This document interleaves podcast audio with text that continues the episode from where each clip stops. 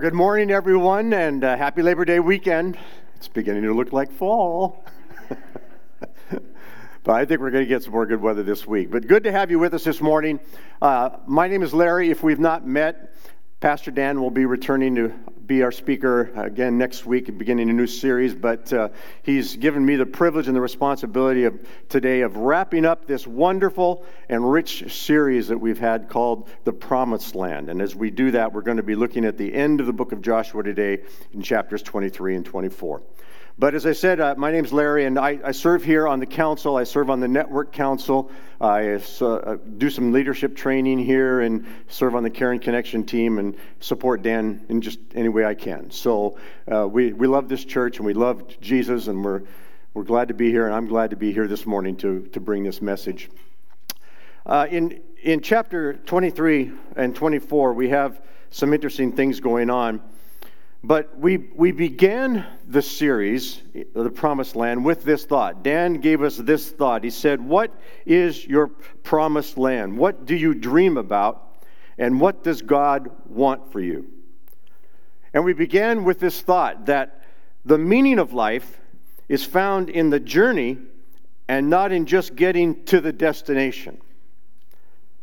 It had been a long, long journey for the Israelites well, 40 years in the wilderness, in fact. And as we come to chapter 23 and uh, 24, we find that they've, they've been in the land for a while now. It doesn't exactly say how long, but they've been there for a while and they've been conquering the territories and, and getting settled into their new context. But Joshua calls together all of the leaders of Israel and he, he wants to challenge them because he's nearing the end of his life. And so he, he challenges them to recall the things that, that God has done in the past and how He's brought them victory upon victory, and He'll continue to do that in the future. And he, he tells them, Be strong, be careful to obey the Lord, and then He'll continue to, to bless you. But as they, they recall the things that He's done in the past and how God has fought for them, He says at the same time, if you turn away from God, He'll take away the blessing and he'll take away the land. And so we get into chapter 24 where, where he begins to recall some of the history of Israel these previous years. And, and then we get to, to verse 14. And he says, Now fear the Lord and serve him with all faithfulness.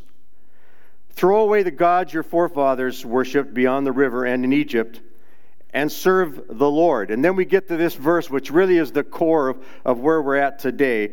And it's on the screen, I believe. There it is. In fact, read it out loud with me. Here we go. Verse 15. But if serving the Lord seems undesirable to you, then choose for yourselves this day whom you will serve. Whether the gods your forefathers served beyond the river, or the gods of the Amorites in whose land you are living, but as for me and my household, we will serve the Lord. And the people respond enthusiastically, Yes, we will. We, well, that wasn't planned, but thank you. That was very good. And they say, Yes, we will obey God. We will follow God. And he challenges them right back in verse, nine, uh, verse 19. He says, You can't do it. You can't live this life that I'm calling you to. He's really putting them to the test, I believe. But they say, no, no, no, we will obey God. And so we come to the close of the book and the chapter, and it says that Joshua died at the ripe old age of 110. If you've read his story, you know what an amazing story it is. What a, what a life, what a legacy. And he's, he's going the way, but the, the, the, Israelites had been on this journey for a long time, and, and uh, it, it, had been a, a very difficult journey for them. I've been on many journeys in my life, as I'm sure you have as well. And I have to admit that I've often gotten lost on those journeys. Now I have this amazing modern miracle called the phone GPS, and I love it. I used to joke that as when I traveled a great deal for a while, that I, I, I got to know more cities in America by getting lost, but that was pre GPS. So if you get in a car with me, you're okay. We won't end up in Idaho. But I traveled, there was a, a period of time in my, my life and my vocation when I was working for a Christian organization and I traveled uh, up to 200 days a year for seven years, traveling around America, traveling around Canada, meeting with pastors and leaders in churches, helping them organize to do outreaches to their communities.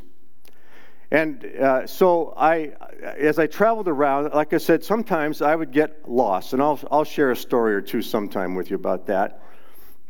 But uh, uh, I, would rather share a story about my wife because she's really good with directions normally, but she's had a moment or two. And we were in that period of life when I was traveling a lot, so that we we uh, occasionally I would take Diane and the kids with me, and they were they were small, they were preschool yet, so it wasn't difficult. We didn't have to pull them out of school, but we were we'd make a little vacation of it. And there was one time we we uh, we were living in Minneapolis at the time, and and I was working out of there. And we we were in it's either Indiana or Illinois, I believe. And we were coming back from from this uh, series of meetings I'd had with with church leaders and so we, we would swing around the bottom of Lake Michigan and, and, and over and then up into Minneapolis. And we decided to drive through the night. We'd been gone a while, and so we wanted to get home and to our own beds. And so we, we uh, decided to drive through the night. The kids were sleeping, and I started to get tired. And, and uh, I said to Diane, Would you take over for a while and drive? And, and she said, Sure. So we, we stopped and switched, and she began to drive, and I went to sleep. I woke up a little while later. I don't know how long it was, but we were, we were obviously, as I looked around, we were in a city, and I thought, oh, good, we're, we're home. We're home. I said, where are we? She said, Milwaukee. I said, Milwaukee? What, what are we doing in Milwaukee? She said, I, I missed a turn. I missed a sign. And uh, she said, that, that, that's not all. I said, well, That's not all? She said, I ran over a skunk. We're in Milwaukee and you killed a skunk? Well, we got through that. Obviously, we're, we're okay and we're, we're here today. But, uh, you know, we all have those journeys, and sometimes we get detoured.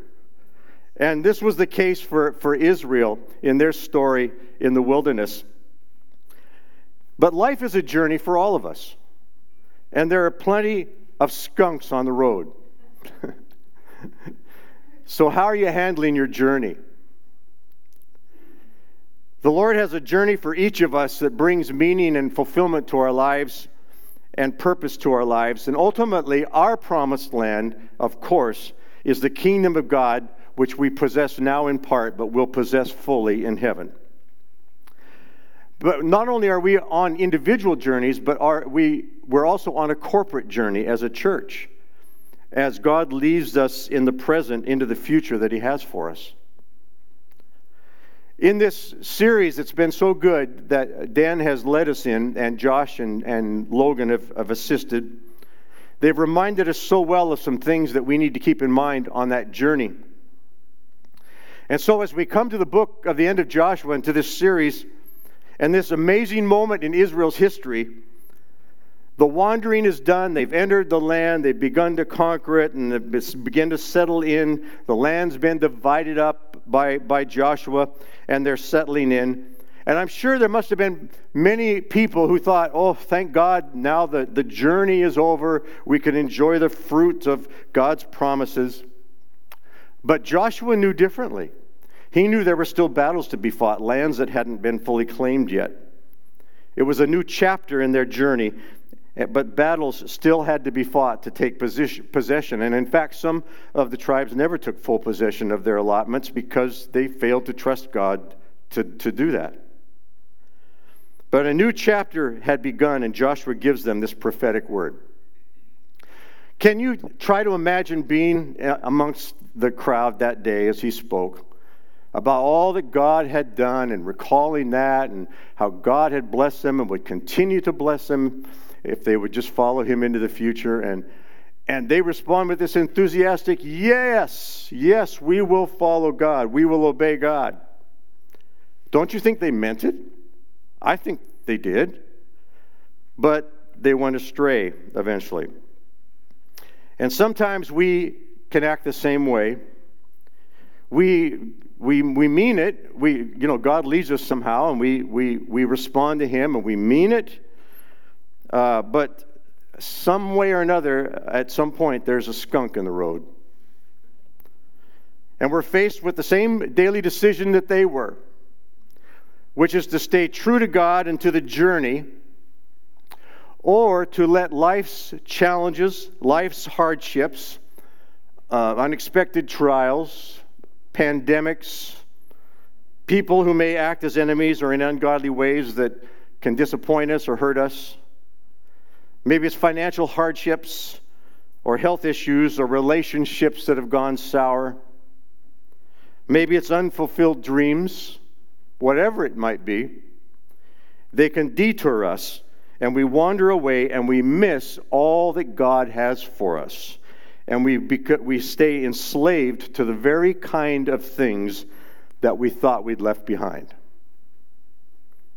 Well, there, this was a tragic cycle in Israel's life.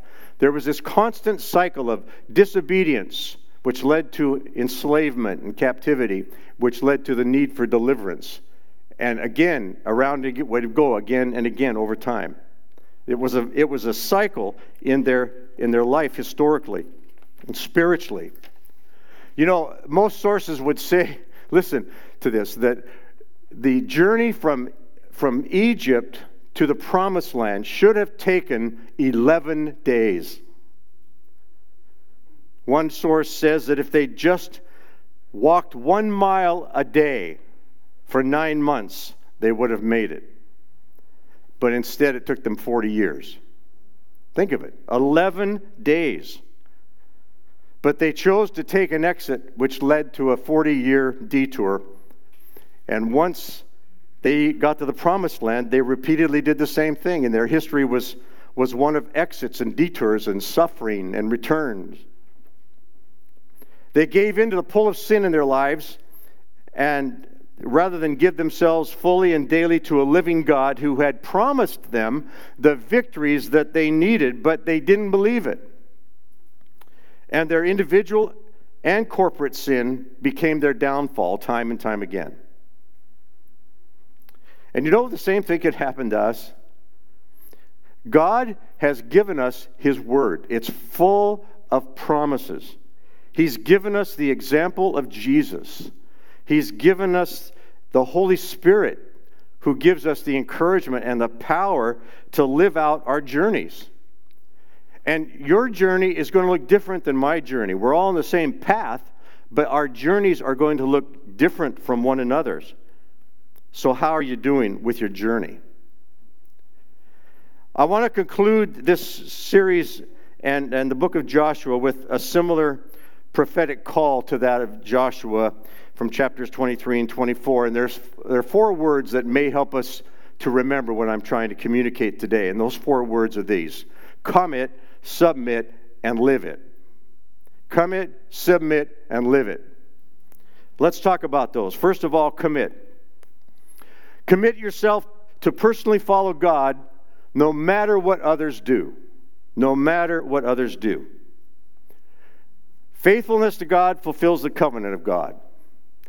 It's not God who's in question here in, in, the, in the chapter, it's the people. What will they do? And the question for us is what will we do? What will you do? Especially if others around you are living or acting contrary to the plan of God. What will you do if it's a choice between what others say or what God says? What will you believe if others around you have adopted a way of thinking that contradicts the Word of God? What will you believe? what will you follow? Who will you follow if others follow a path or a leader or a philosophy that's different than that of Jesus Christ? How will you respond if you have to choose between Christ or your friends? What would you say if you had to choose between denying Jesus or deny or dying for Jesus? And those are kind of heavy questions, aren't they? But I think they're pertinent to what we're talking about today Because as you leave this place today, as you go back into your context and your journey, whatever that involves, you're not only entering a mission field, but you're entering a battlefield. You realize that? And the Israelites, excuse me, we're into a new chapter. There were still battles to be fought. The tragedy, as I mentioned earlier, is that every one of those battles could have been won. Enslavement and, and captivity and suffering could have been avoided if they just daily chosen to follow God from the heart and to obey God's ways. But here's a big problem people are fickle, aren't they? People are fickle, and these people were too. They, they enthusiastically pledged their devotion, but later they turned away, and then they'd go through this cycle over and over again. And you know, it's easy for us to look at that and feel judgmental and, and say, oh, that wouldn't, that wouldn't be me, that wouldn't be us, we'd never do that. But we're no different than them in many ways. And the only real difference is the daily choices we make or who we're going to follow. Godly living begins with godly choices daily choices about who or what we're going to follow. Will it be our own desires? Will it be our friends? Will it be uh, what society says is right? Will it be what we see other Christians do? Will, will it be our ambitions? will it be dynamic church leaders? Or, or will it, we say with Joshua, you choose who you follow or what you follow, but as for me and my house, we will follow God.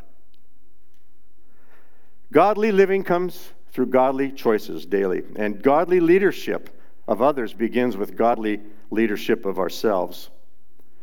Our own Josh on staff here, who's getting married this weekend,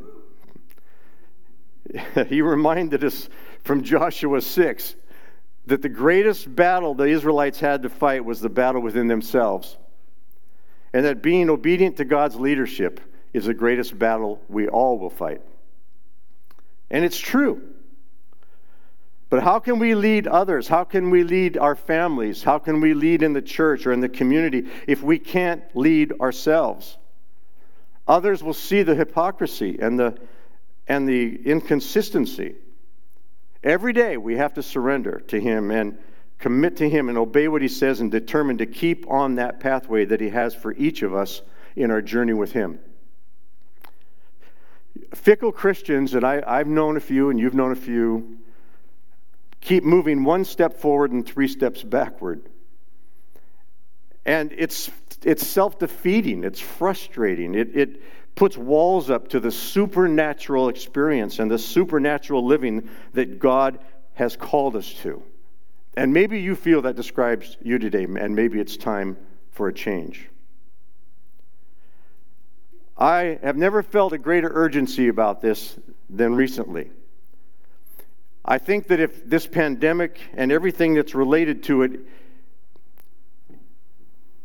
which is affecting our society in so many ways and affecting relationships, affecting churches like our own, if it's taught us anything, it's revealing what's going on in our hearts my sense, and I can't prove this, but my, my sense has been that over the last couple of years, it's caused many Christians to re examine who or what they're going to follow as they move into the future. And it's revealing the urgency or lack of urgency about the things of the kingdom of God. And that's not meant to be judgmental. It's really not. It's just, it's an observation. But I think that there, within much of the church, I'm speaking to the church in general in America, that there, there's a spiritual apathy that has set in, a spiritual laziness that has set in to much of the church. It's like many people have taken a spiritual vacation and they've just kind of taken their foot off the gas spiritually. And that's not to accuse anybody, and that's not to say that there aren't concerns and decisions being made for reasons that are personal and important. But I think that all that's gone on the last couple of years should be a wake up call to all of us to re examine what we're doing and who or what we're going to follow as we move forward.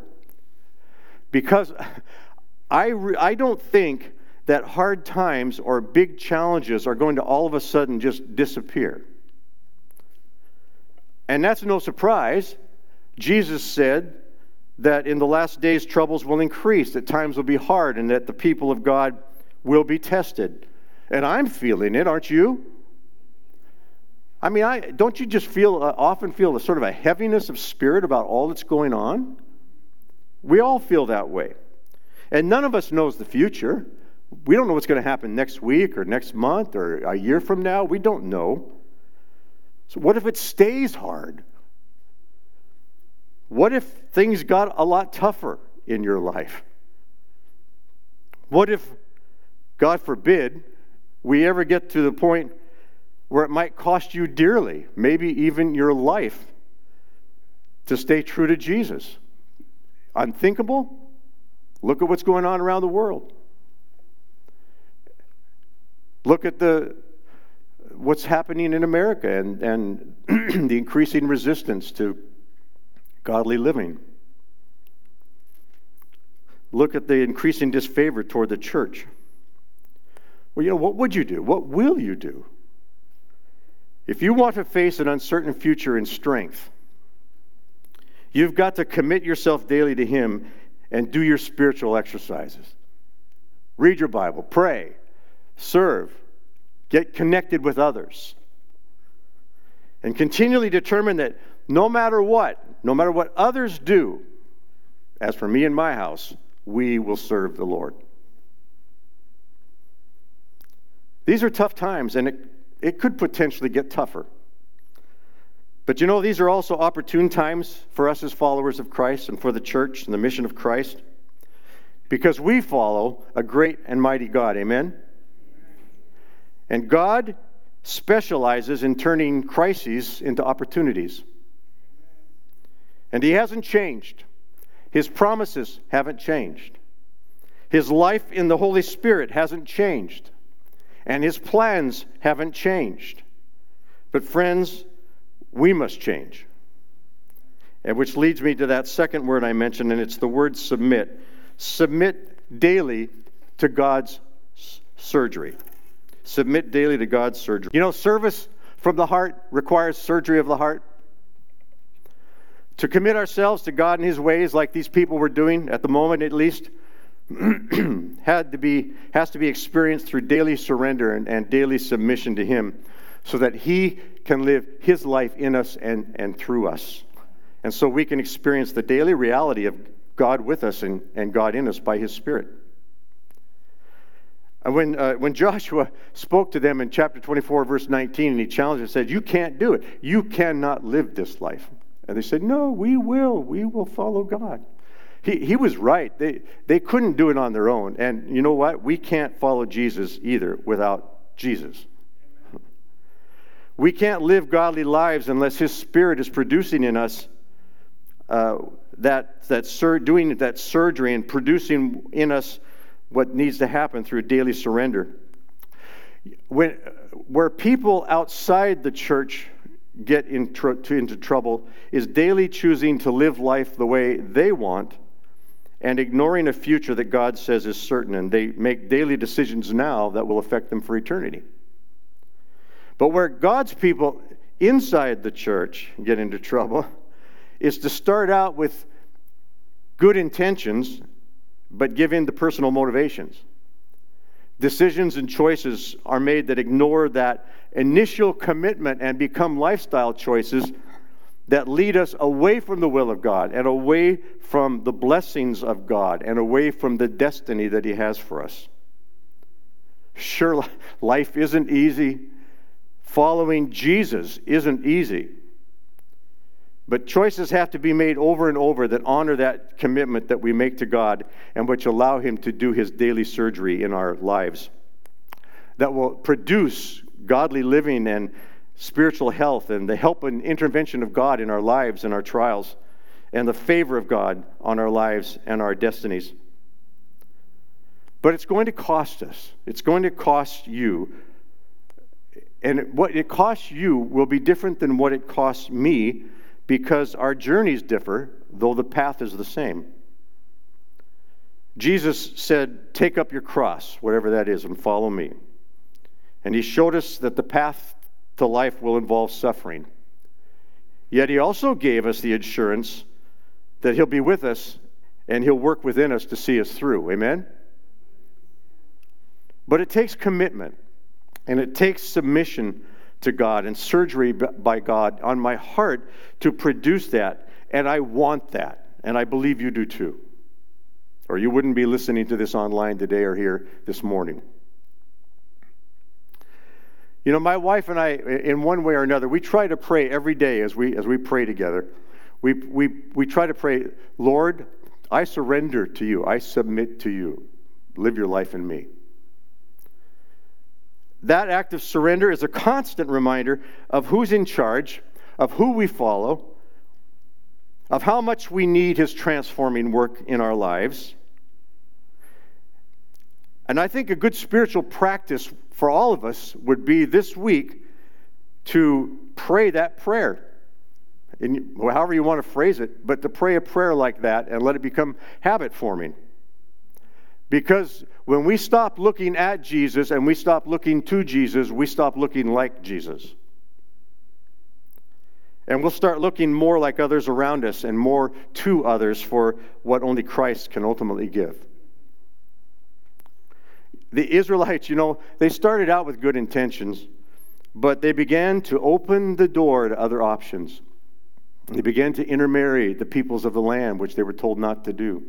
They began to uh, worship their idols, which they were told not to do. And they began to open the door to these other options and make disobedient choices, which hardened their hearts to make more and more disobedient choices. But not Joshua. Whatever time was left, he was going to, it was, he was going to spend it living by faith with his eyes fixed on God, and God's ways would be his ways. He would come it, he would submit, and he would live it. And friends, it's the same choice for us. It's the same call for us as we come to the close of this series into the book of Joshua, may I just remind us of that and challenge you as well as myself to, like Joshua, let the example of your life and your leadership be your legacy. Every one of us is on a journey, and our journeys are going to look different. We're on the same path, but a different journey. We're following the one who said, I am the way, the truth, and the life. And we're staking our lives and we're staking our eternities on that, aren't we? But we're not traveling it alone. We have families, we have friends, we have people in the church, we have others in the community, people who come in and out of our lives for different seasons of, of life. We're not traveling it alone. And your life and mine are not only going to be a personal matter, but your journey is going to impact others one way or another. So, what will that impact be? Logan reminded us so well of that last week. I realize that many of us are well along in life and we've all made mistakes. We can't go back and correct. But while we can't change the past, we can determine to let the future be different. I now have grandchildren who not only remind me why you have to be young to raise children, but I realize that my life and my words and my actions are going to impact theirs. When I read these last two chapters in Joshua, I'm reminded of that. I'm reminded as a follower of Christ and as a Christian leader of a couple of things that I want to use to, to bring this toward a, a close this morning, and then we're going to have a chance to respond to God. But, but one of the things I want to I want to remind us of this morning as we bring this to a close is if you live in a way that pleases God, you will live in a way that displeases others. Just accept that. It's, it's just reality. Do you know God, through Christ and the inner working of His Holy Spirit, has done for you what nobody else could. He has shown you a love that is far exceeding any love that anybody else in this world has for you by what He's done. And why wouldn't you want to know Him and to please Him every day when He loves you that much? Don't live to please fickle people. Don't be people pleasers, but be a God pleaser. And if you, if you live to please God, it will be pleasing. But you'll just find that some people don't want to be around you. Some people may even reject you. But just remember what Jesus said. He said, they're, they're really rejecting me. The second thing I want to remind us of as we bring this to a uh, close this morning is this hold yourself accountable to, but not responsible for, the actions of others. Joshua knew that he was accountable to God for his own actions, and he was responsible to those he led to live life in a way that encouraged them to do likewise.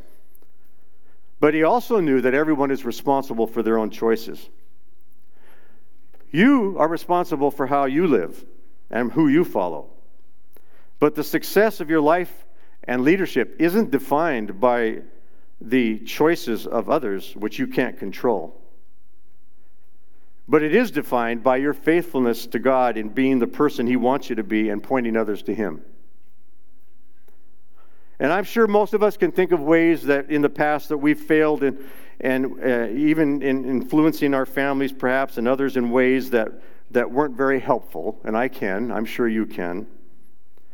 But we find forgiveness in Christ and we move on and we make it our goal to know Christ and to show Christ. We're not responsible for the choices others make, they are. And so we live authentically transformed lives in Christ, and we pray for them, and we pray for the Holy Spirit to speak to them and to draw them. As a parent, I've made plenty of mistakes. but by the grace of God, I've got four great kids who are all now adults, but I still get concerned for them. I still try to guide them I still try to uh, help them any way I can as, and as much as they'll allow me to. And I even challenge them sometimes, however it's appropriate. But they're responsible before God, just like I am, for the lives they lead. And I have to remember that. And if they make mistakes, as I have, then I, sh- I, I can't take on the blame for that. And it's the same for you. I, I suspect some of you may even have deep regrets. Some of you may have deep guilt struggles over what you could have done, or you might have done, or you should have done. But let it go. Receive the forgiveness and the grace of Christ and live that authentically transformed life. And you, you can't change what, what, what you've done in the past, but you can show them a changed life. Hold yourself accountable to, but not responsible for, the actions of others. Do what you can to share Christ and show Christ and influence them any way you can. Pray for them, love them, and if the Spirit of God leads you to, if you need to go and ask forgiveness for something or apologize for something, then do that. But, but ask God to help you with that and, and uh, live that authentic life, but don't take on that which you shouldn't. And so I'm going to call Chris up to the to lead us in a moment. But you know, as he's coming, I want to I want to bring this to a close by just asking us a few questions. And I want to ask you again, how are you doing with the journey that you're on? What will you do today and going forward every day? Are you caught up in that frustrating cycle of the Israelites? Well, I've got good news and I've got bad news. The good news is that that cycle doesn't have to define your life because there's a better way, one that gives you everything you need to face the challenges of this life and the journey that you're on as a person who is destined for heaven. You can live in this difficult world and the times that we're in and the uncertain and possibly even more uncertain, difficult times that may be ahead. And you can not only experience, you can experience the love and the power and the promises of God in your life and can leave this life eventually, whenever that is, you can leave a legacy of impact on the lives of others that will be a reflection of Jesus and a taste of heaven. The bad news is that will only happen if you will daily commit, submit, and live it in Christ, for Christ, and by the power of Christ. And I, may I also say that nothing will change if you don't change. So I'm inviting you to bow in prayer with me. And I have been praying that, you know, I've had to examine my own heart, my own life as I've prepared this message. And I've, want, I've asked God to speak to me, and I, I've asked Him to speak to you. I think there's something in this message for each one of us. And I don't know where God is prodding you this morning or as you're listening to this later online. But is it perhaps even wondering if you even know Jesus? Have you, have you really come into a personal relationship with Jesus? Have you invited him into your life? Have you asked his forgiveness? Have you, have you asked him to live in you by his Holy Spirit? And if you haven't done that or you're not sure about that, this is your moment. This is your time. Just pray that prayer to God in your own words. Have you grown apathetic or lazy? Or have you lost your sense of passion or sense of mission? Has fear of the future overcome your faith in a big God? Do you feel like you're taking one step forward and three steps backward, and you know why that is, and there's something in your life that needs to change? Do you find yourself thinking more about the problems of this world than the promises of God? Do you rely more on yourself than on the Holy Spirit? to help you deal with the skunks in the road? Do you feel like you've lost your way and you want to get back on track? Lord, there are so many ways you could speak to us today, and I don't know how you're prodding each of us, but may we have the courage to respond to you. And whatever it is that you're saying, help us be willing to follow. Live in us, live through us. We commit ourselves to you and your way, individually and corporately. We submit to your will and authority in our lives and the journey that you're leading us on. And with your help, we will live before you and others in a way that challenges others to want to experience the promises and the life of God in the present as well as the promised land of the future. Lord, no matter what others may do or decide or believe, I choose you. I will follow you with your help. And also, with your help, I'll keep living in a way that points others to you and the life that you have for them now and forever, in which you gave so much to offer them. Thank you, Lord. Thank you. Thank you, Lord, that you are the God of fresh starts and new beginnings. And so we pray this in Jesus' name. Amen.